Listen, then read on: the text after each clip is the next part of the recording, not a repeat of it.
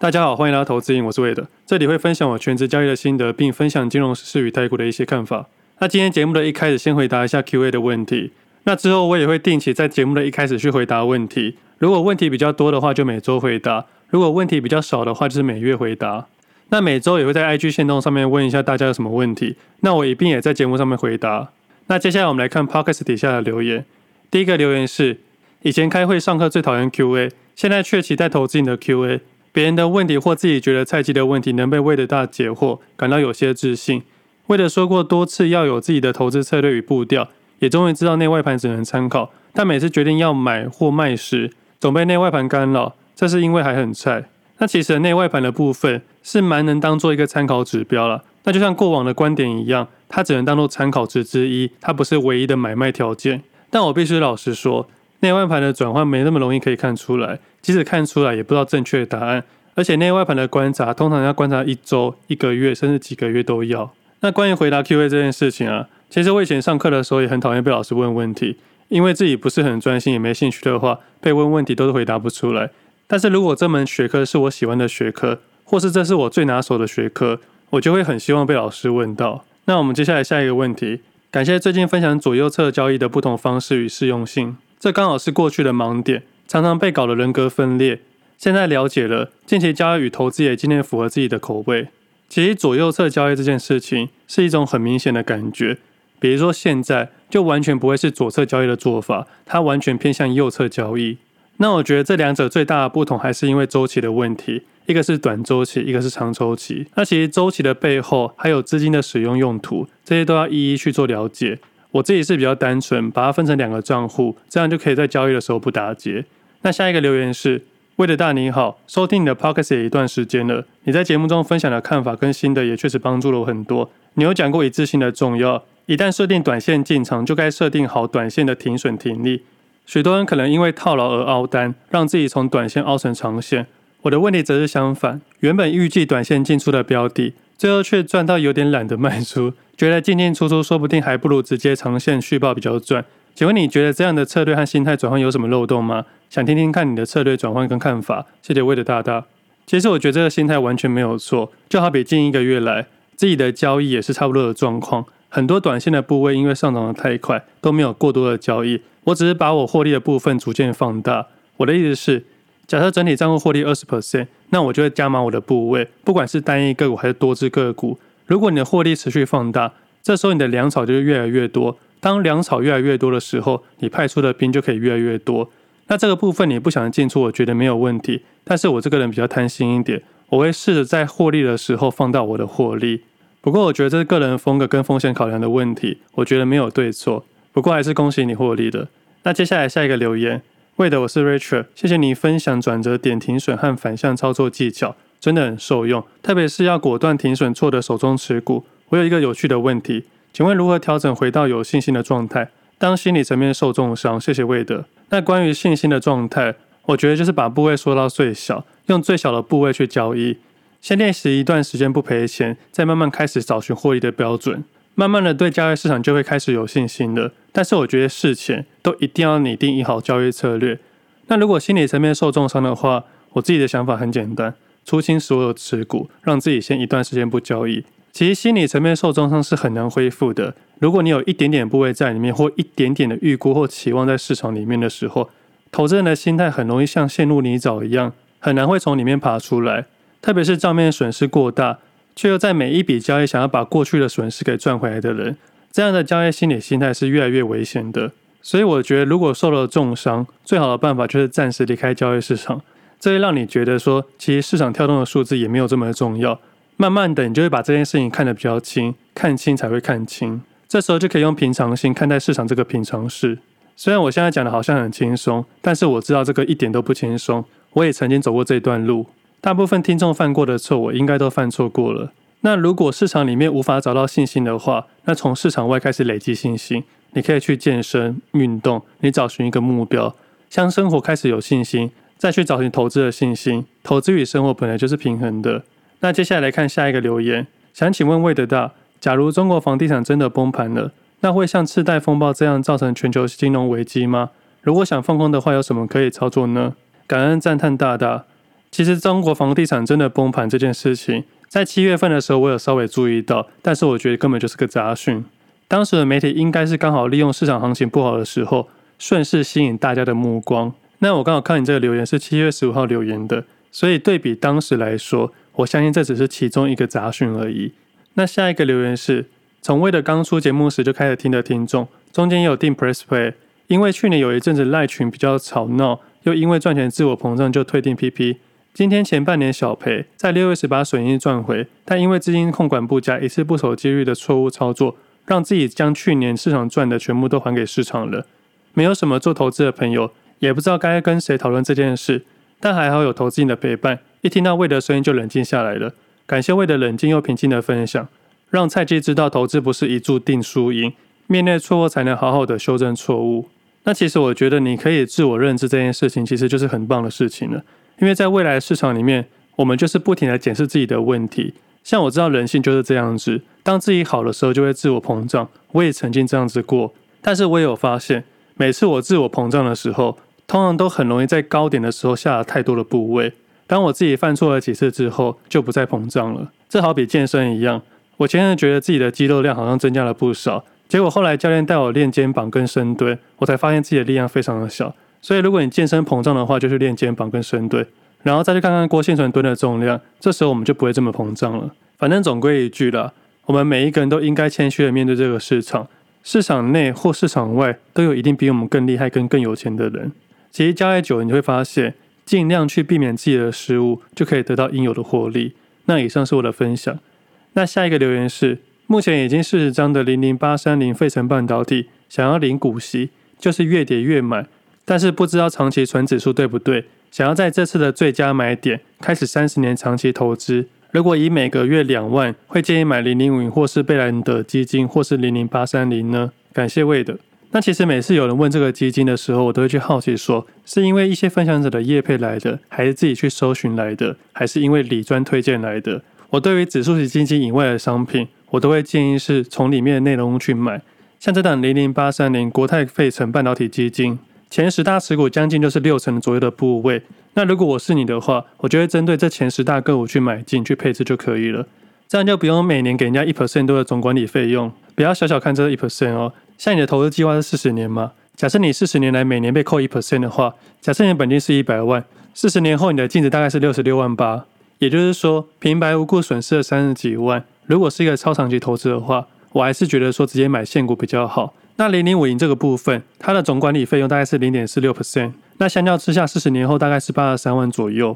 那但是我觉得，如果你想要参与市场，但是没有时间研究的话，那零零五零的确是一个选择。但如果你有稍微研究的话，又想要参与半导体的行情，那我会建议是直接买入现股就可以了。我相信很多人去买基金的时候，很少有人可以背出里面的内容物或者持股的比例。但是投资人不要忘记了，那些钱也是钱，没有基金就是风险低的商品。基金的风险比你我想象还要再大。如果你对基金有些研究的话，你会发现很多基金的名字跟它的内容物是完全不相干的。所以投资人在买进之前一定要注意里面的内容物。那来回答 Podcast 最后的一个问题，谢谢为了在速度感后专门一集 p o d c s 设身处地的对只做现股的人分析状态，点出了公司财报的风险和投信交易的亏损，是否能对投信的交易多做一些琢磨呢？谢谢为的五星吹捧。那其实投信这个部分。刚好有一些朋友在投信部门做买卖，大多数的时候都是因为发行基金的关系而去买入现股，但是有部分的交易员是因为主观的观念去做买卖，意思是有些部位是被动交易，有些部位是主动交易。但是以我的经验来说，投信的买法比较单纯，他们会一连串去买进，或是一连串去卖出，不过他们也是会赔钱的。以过往的经验来说，蛮多投信是赔钱的，而且以我的观点来说。在买入一间公司的时候，投信的饭局应该是不少。虽然不能用自己的账户去买卖，但是可以用别人的账户去买卖。简单来说，投信的买法比较单纯，他们会一段时间去买进，或一段时间去卖出。那被动型的调整都是一次性买进跟一次性卖出。我会参考外资、投信自己上的买卖，但我不会把它当做唯一的买卖依据。那 Podcast 底下的留言都回答完毕的。那接下来聊一下近期的交易市场。上礼拜比较多人注意，应该是红海的法说会。这次红海开出来的财报算是还不错，依照第二季的营收，一兆五千零九十七亿，季增七 percent，年增十二 percent，每股纯益是二点四元。那市场比较喜欢讨论的三率，毛利率、盈利率、净利率，这次也是有微幅的上升。毛利率由六点零二 percent 上升到六点零三 percent，盈利率从二点六一 percent 上升到二点九四 percent，净利率的部分从二点零九 percent 上升到二点二一 percent。那我对这次法说的几个重点可以讨论到，主要是前阵讨论的收购紫光，那董事长回答属于官方的回答，所以不需要特别讨论。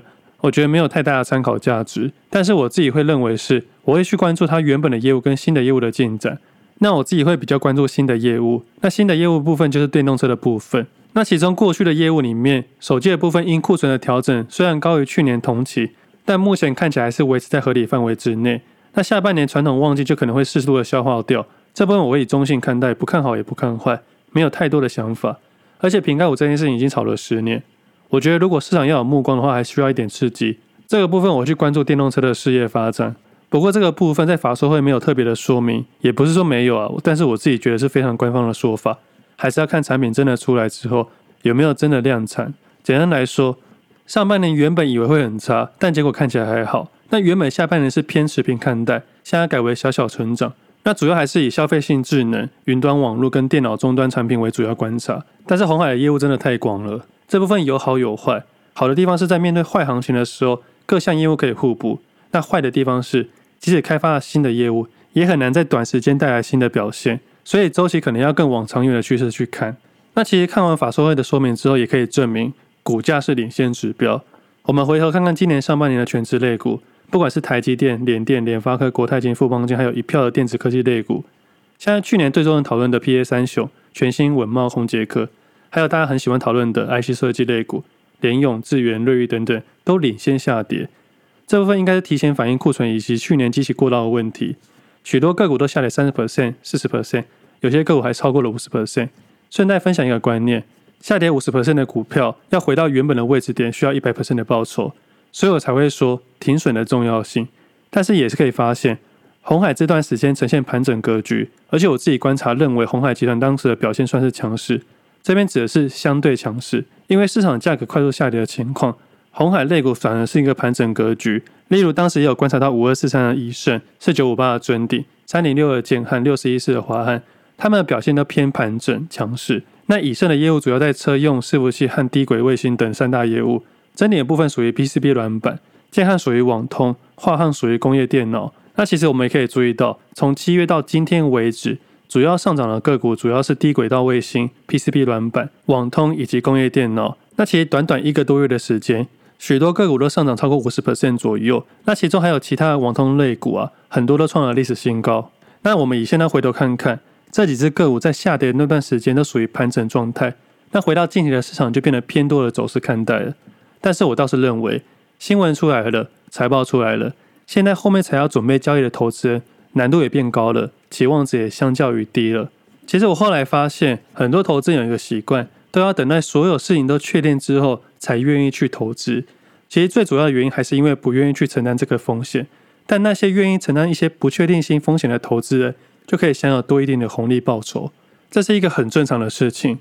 我们不能每次等到球过了，我们才去判断这是好球还是坏球。听众朋友不要忘记了，我们去做交易是为了获利，为了获利要承担风险。我们要努力成为一个球员，而不是努力成为一个球评。球评相对于球员来说，相对容易许多，但是我们球员必须承担风险跟压力，不管是心理上还是生理上的。那依照过往的例子来说，价格通常都是领先指标，所以说在这波下跌行情之中，我们也有发现，全职类股里面只有红海还在盘整格局，几乎其他的个股都下跌了。那会特别聊到红海的部分，其实我自己在七月十号那一天，也就是国安基金护盘的那个早上，我空了不少红海的期货。其实我就是预期隔天市场会快速的下跌，因为整体市场的氛围偏空，价格偏空，趋势偏空。而当天市场的投资人也大量去卖出红海的部位。以期望值来说，只要红海隔天开低于一百元的话，整体加权指数就会有更大的卖压跟速度，空方的优势就会很大。虽然我是这样想的，但是我指数的部分还是百口百破的对锁。只不过七月十号那一天，我本来是没什么动作的，但是看到红海的价格很漂亮，我就下了红海的期货空单。那个是我当天唯一新增的空单部位。老实说，下午的那一天，我自己心中是告诉自己说，这个是个满意的部位。谁知道当天晚上国安基金发布后，市场信心回来了，所以在隔天我就把我所有的空单补掉了，其中还有包含前一天才放空的红海。我记得当时的节目都有分享到，这是一个失败的交易。不过就在一天之内反转自己的想法，主要是因为市场大事件的关系，影响了市场的节奏。原本国安基金的讯息解读并不是一定好跟一定坏，但是对我来说，它就是一个事件。我们可以发现这件事情对市场注入了信心。本来市场的节奏是一阶一阶往下走，但这个节奏被改变了。那既然节奏被改变了，那就必须重新去思考现在的方向。我还记得当天早上我在练深蹲，其实这个节奏就像是呼吸一样。虽然深蹲是靠肌肉、肌耐力，但是其实呼吸也非常的重要。我还记得我要突破最后一下的时候，一直没办法做完完整的动作。后来教练跟我说是呼吸的问题，我重新调整了我呼吸跟节奏，后来就蹲成功了。那后来我也想改变市场节奏后应该怎么做，结论还是很简单，看错就是停损，不要跟市场去做争辩。那今天回头看看。如果当时没有停损红海或其他空单，现在的账户应该是亏损蛮大的。但是其实亏损是一回事，最麻烦的就是我可能因为过去的亏损不愿意停损，而无法参与这次一个多月来的上涨行情。这一个多月来的上涨行情是今年以来涨幅最快的一个月。如果没有做好停损，就会错失这次的获利，不止账面继续亏损。还错失了这次的行情，错失了车用、网通、连接器之类的行情，所以这个部分在短线上想跟大家分享停损的重要性。停损的当下的确是不舒服的，但是不要忘记了，资金就是你的武器。如果你没有武器，如何去打下一场仗呢？其实这段时间真的有很多机会，不管是上还是下都有。那刚刚讨论到车用、网通、连接器等等，都属于上面的行情。那如果下面的行情呢，就可以分享到。八月初分享的南山人寿事件，还记得当时的节目跟大家分享，七月二十号当天的九点一开盘，某家媒体马上发布了一个新闻，说润泰集团被南山拖累，润泰新跟润泰全恐踩下市红线，然后再加上几个问号当做不确定性，用耸动的标题暗示说公司要下市之类的，然后文章的内容还受波及到宝城，当天在盘中开始乱传了，只不过我是在盘后才看到这件事情，大家在传。那以我的经验来说，这样的讯息是有心人士，我没有很在乎它。只不过晚上证交所的说明，我有稍微看一下，可以看出来宝城的态度跟润泰集团的态度是完全不同的。一个说要改变认列的方式，另一个宝城则是说公司本业没有问题，希望投资人理性。不过我相信啊，这个耸动的讯息已经影响不少投资人的情绪。或许现在听众回头看看，会认为卖在当时的投资很蠢，但不要忘记了。当时的行情是七月中的行情，大家对市场恐慌跟不确定性还是很高的，而且当时还公布了美国六月的 CPI。那隔天七月二十一号走势啊，润泰新、润泰全都如预期的跌停，但是保存的部分是留一个很长的下影线，市场开低带量之后反弹止稳。我自己有参与保存当天在尾盘附近买了不少张，因为不管是长期还是短期，我对这样的走势都很有信心。不过润泰我就没有碰了，因为当时还在网通车用的操作。毕竟我的资金有限，所以我才放弃另外两笔交易。那到今天为止，我把保存的短线部位全部出清，只留下长期的部位持续保留。但听众可以回头看看，如果因为七月二十号盘中那则媒体的准确发布新闻而开始注意，接着在下午跟晚上被这些恐慌讯息给影响到，隔天的跌停板，我相信有一大堆投资人会卖在七月二十二号那一天，因为七月二十一号直接锁死，没有办法卖出，只有少数的张数。但是七月二十二号就开始有一大堆投资人因为新闻而卖出，砍在近一个月相对低点。接着，润泰新、润泰全在七月二十九号礼拜五的时候跌停板。我观察了市场的变化跟这次的想法，所以我在下一个交易日八月一号礼拜一的节目里面才会分享是新闻还是新闻。这个“新”是写新的“新”，这个是当时想到的灵感。其实我不得不说，有些市场的公式派，他们的交易手法没有这么单纯，对于新手投资人是非常的危险。我只能适度的在某些时刻去提醒各位，但是没有绝对，只是用过去的经验。那现在回头看看，润泰新、润泰全从最低点到现在上涨超过二十 percent，保诚上涨超过十 percent 以上。这个二十 percent 跟十 percent 听起来好像不多，但是短短不到一个月的时间，再加上这次是带了大量，代表有人卖就有人买。那上一个反向例子就是联电跟頎邦的例子，当时是有人买就有人卖。投资人可以回听当时的节目。其实我在做每一次的分享都没有预先设定好，我每一次都是当时收盘之后才去想今天要分享什么，都是依照当时的盘面去讨论。所以连我自己都不知道下一步要分享什么。反正我每天都在市场里面交易，其实每一次分享的题目，大多数是跟市场里面有关的。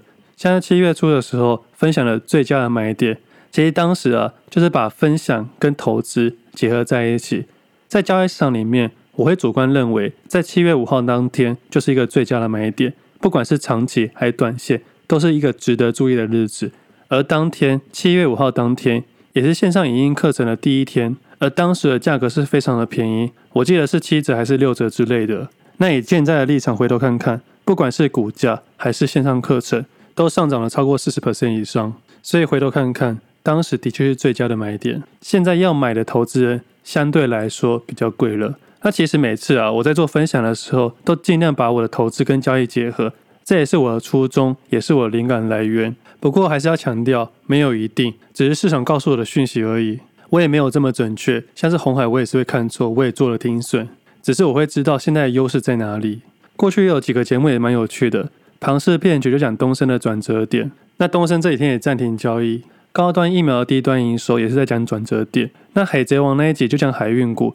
其中的老板把所有的宝藏都拿走了，不过也不是每一次都有灵感啊，有时候刚好配合到就跟大家分享。那回到近期的市场里面，内容物来说，近期的市场还是偏强势的。就像我两周节节目说到的，做空的投资人应该会开始准备停损。那如果不愿意去停损的投资人，就可能被迫停损。就像这几天的走势一样，现在市场里面的个股还是有轮转的感觉。短线上的个股来到连接器的，像是茂联、良维、信邦、建和兴等等。上周的观察像是运动类股，巨阳、丰泰、宝成、高尔夫球类股。第一线的网通车用，我自己是做解码的动作，资金正在不停的转移。这一个月右侧个股做的比较顺，获利还算不错。那我自己在七月十三号回补了所有空单之后，在七月二十号回补了所有多单，没有再做转仓的动作，所有的注意都放到个股上面。那接下来八月份八月十七号这礼拜三的时候，就是这个月的结算日。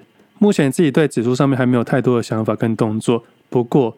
可能会依照接下来的走势，如果过热的话，可能会稍微布一点点空单。那如果时间点差不多的话，我下礼拜再跟大家好好的分享。那基本上右侧的部分大概分享到这里，接下来行情只要小心自己不要过度膨胀就可以了。那左侧的部分刚好来到自己的关键的调整位置，我把这次持有的七只个股里面的其中三只和硕、立成跟台郡做一个一定部位的向下调整，做一些减码的动作。那完整的内容我写到这个礼拜的 Press Play 里面，因为内容物有点多，大概又是将近万字的说明。其实这个文章是昨天写的，但是我还没完全整理好，所以待会录完音之后就会把完整内容写好，分享给大家。本来今天晚上要去打球了，但又想要把今天的 Press Play 的内容写完，所以我还是先写 PP 的内容。其实我以前会很纠结，是否因为分享这件事情牺牲我原来的时间。可是后来我换个心态，我把自己当做打工仔的概念去写，这概念就是归零心态的概念。在做任何事情、任何领域的时候，我们都要学着去归零这个心态。比如说，我在交易市场面自己有一些成就，但在分享上面还是持续在努力，但是难免啊会被一些酸民给攻击。这个感觉像是戏水池的人拿水枪去攻击水下作业大队的，但我们又不可能走过去把它压在戏水池里面。所以后来的我换一个心态，我把自己当做一个打工仔，因为我后来发现，我固定时间起床，固定时间运动，固定时间看盘跟交易，固定的做分享。很像一个打工仔，所以我日常生活大多是狗啊、交易跟运动而已。其实不知道从哪一年开始，我觉得我自己的交易就像打工一样，做了差不多的动作，做了差不多的心态，做了差不多的交易，久而久之就把这件事情熟练下来了。那也因为没有太多的情绪，它对我来说仅仅是一份工作而已，真的没有大家想的这么的刺激。交易这件事情啊，偶尔要踩在线的边缘，但是又不去越线，这个线就是所谓的情绪线。那现在某个程度上，对于分享也是，我会把自己当做一个打工仔，我帮助大家找寻市场的重点，尽量不要被市场的杂讯给影响。一开始可能比较辛苦，但是现在的分享越来越好玩了。有时候会把分享跟交易做结合，去找寻一些其中的乐趣。其实我自己的生活跟投资很像，我愿意接受新的事物，但会在不影响我原来的状况去接受。假如说我的分享影响到我的交易，我就会去降低我的分享。如果投资影响到我的生活，我就会降低我的部位。每一项事情都有优先顺序。那如果新的事情会打乱我所有的流程，我通常都会直接拒绝。但如果有余力的话，就会一点一滴去慢慢接受。不过有件事很有趣，假如你把那些不熟悉跟不喜欢的事情慢慢熟悉跟喜欢的话，它就会降低你使用的时间。你会变得在这个领域用最少的时间达到相对应的效益。就好比我以前刚交易的时候，我需要花一个早上的时间才可以把每日的报纸看完，每日的新闻。但后来我发现这件事情没什么太大的效益，所以我就把它的时间给放少了。像现在的我，每天早上如果要看报纸的话，大概只要三分钟的时间就可以抓到市场的重点。我相信生活啊、投资都是差不多的概念。如果你要学习新的东西，你必须先把原本的东西稳定好，不要太贪心，什么都想学，什么都想做好，这样很容易什么都做不好。但是有个条件不变的是，在任何新的领域都要归零的心态，把自己当做一个打工仔，持续的去努力，这样就可以避免自己过度膨胀。那今天节目先到这里，我们下次见，拜拜。